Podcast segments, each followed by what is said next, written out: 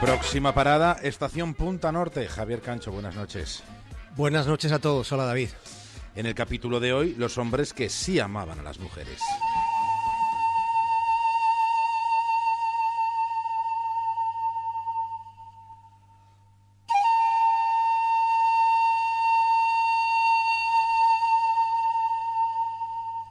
La última macroencuesta de violencia contra la mujer revela que más del 12% de las mujeres que viven en España, más del 12%, ha sufrido violencia física o sexual a lo largo de su vida por parte de los hombres.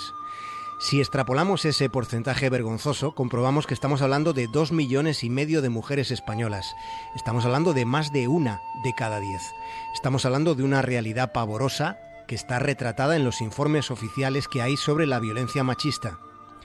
Estos informes contienen datos que describen la mugre sociológica que nos rodea. Los juzgados reciben 426 denuncias por violencia de género cada día. Cada día 426. Hay que decirlo tal y como es. Estamos rodeados. Ellos, los presuntos hombres, están muy cerca. Tan cerca que están a nuestro lado en la barra del bar, están haciendo bromas en la oficina, están ahí en los lugares a los que vamos, están ahí fuera, aunque la violencia más intolerable ocurra dentro. Sucede dentro de las casas, de casas que no son hogares, que nunca lo fueron. La violencia machista suele ejercerse sin testigos. En el 77% de las sentencias condenatorias, nadie presenció los malos tratos. El 68% de las mujeres españolas que reconoce haber sufrido malos tratos, el 68% que ha sufrido maltrato, nunca ha acudido a los juzgados. Son muchas circunstancias las que inciden en esta situación y en la mayoría de los casos hay un factor clave que es el miedo. Miedo a no ser creídas, miedo al proceso judicial, miedo incluso a perder a los hijos. En lo que no suelen pensar ellas, las víctimas, es en que ellos, los presuntos hombres, también tienen miedo, tal y como se explica en el libro de los abrazos. Ni el más macho de los supermachos tiene la valentía de confesar, la maté por miedo. Porque al fin y al cabo, el miedo de la mujer a la violencia del hombre es el espejo del miedo del hombre a la mujer sin miedo.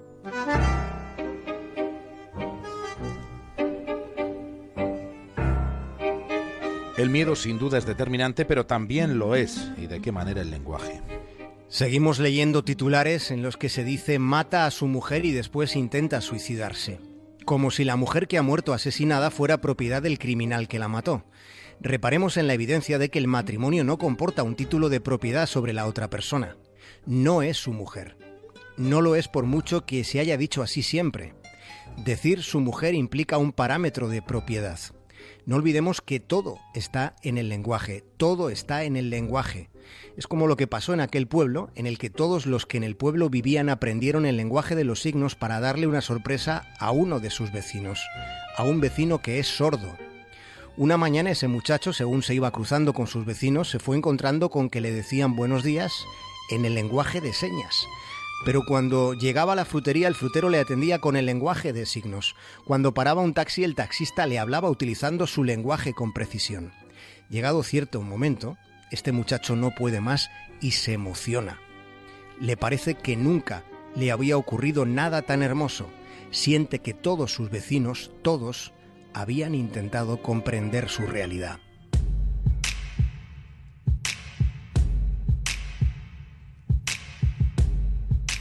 Y la realidad que hoy es protagonista, la realidad que describe el informe del Consejo General del Poder Judicial, lo que dice es que solo el 0,4%, menos del 1%, mucho menos, el 0,4% de las denuncias por violencia machista son falsas.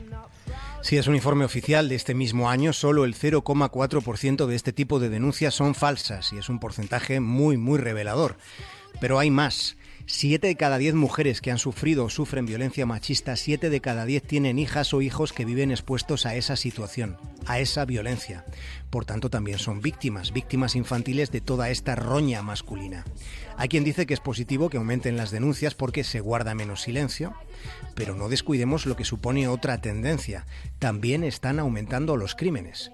En cambio, las denuncias llevadas al juzgado presentadas por los familiares de las víctimas solo suponen el 1,31%, es decir, las denuncias desde el entorno no llegan ni al 2%.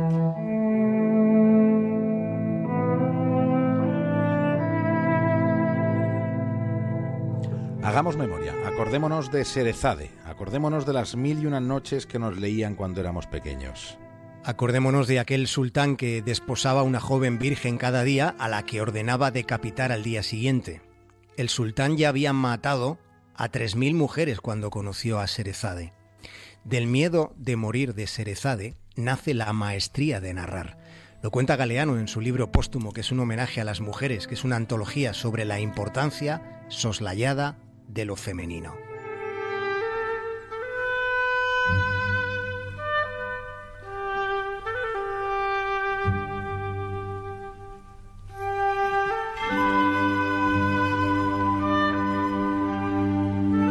Hagámonos una pregunta. ¿Y si él hubiera nacido mujer? De los 16 hermanos de Benjamin Franklin, Jane es la que más se le parece en talento y fuerza de voluntad. Pero a la edad en que Benjamin se marchó de casa para abrirse camino, Jane se casó y diez meses después dio a luz a su primer hijo. Desde entonces y durante un cuarto de siglo, Jane tuvo un hijo cada dos años.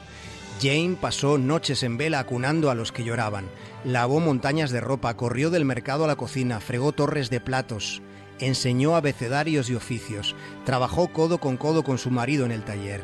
Jane fue una esposa devota, y cuando ya estuvieron crecidos los niños se hizo cargo de sus propios padres.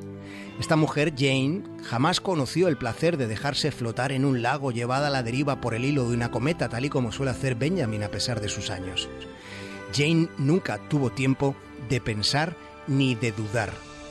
Benjamin Franklin, su hermano, fue fundador de una nación de inventores. Es un gran hombre de todos los tiempos. Jane fue una mujer de su tiempo igual a casi todas las mujeres de todos los tiempos. Ella ha hecho lo posible por no volverse loca y ha buscado en vano un poco de silencio. Su caso carecerá de interés para los historiadores.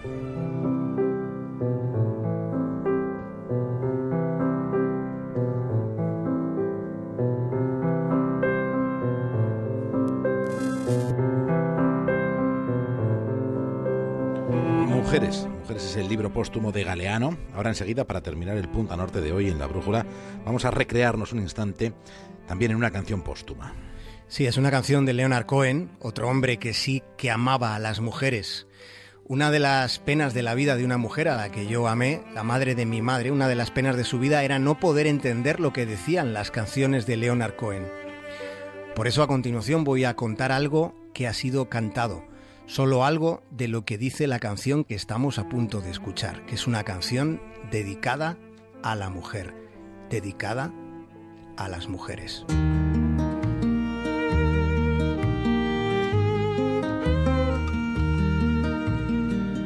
Me hiciste cantar incluso aunque las noticias fueran malas. Me hiciste pensar y me devolviste las ganas de continuar. Me hiciste desear que el amor perdure aunque sea un poco. Me hiciste cantar la canción de Aleluya. Me hiciste cantar.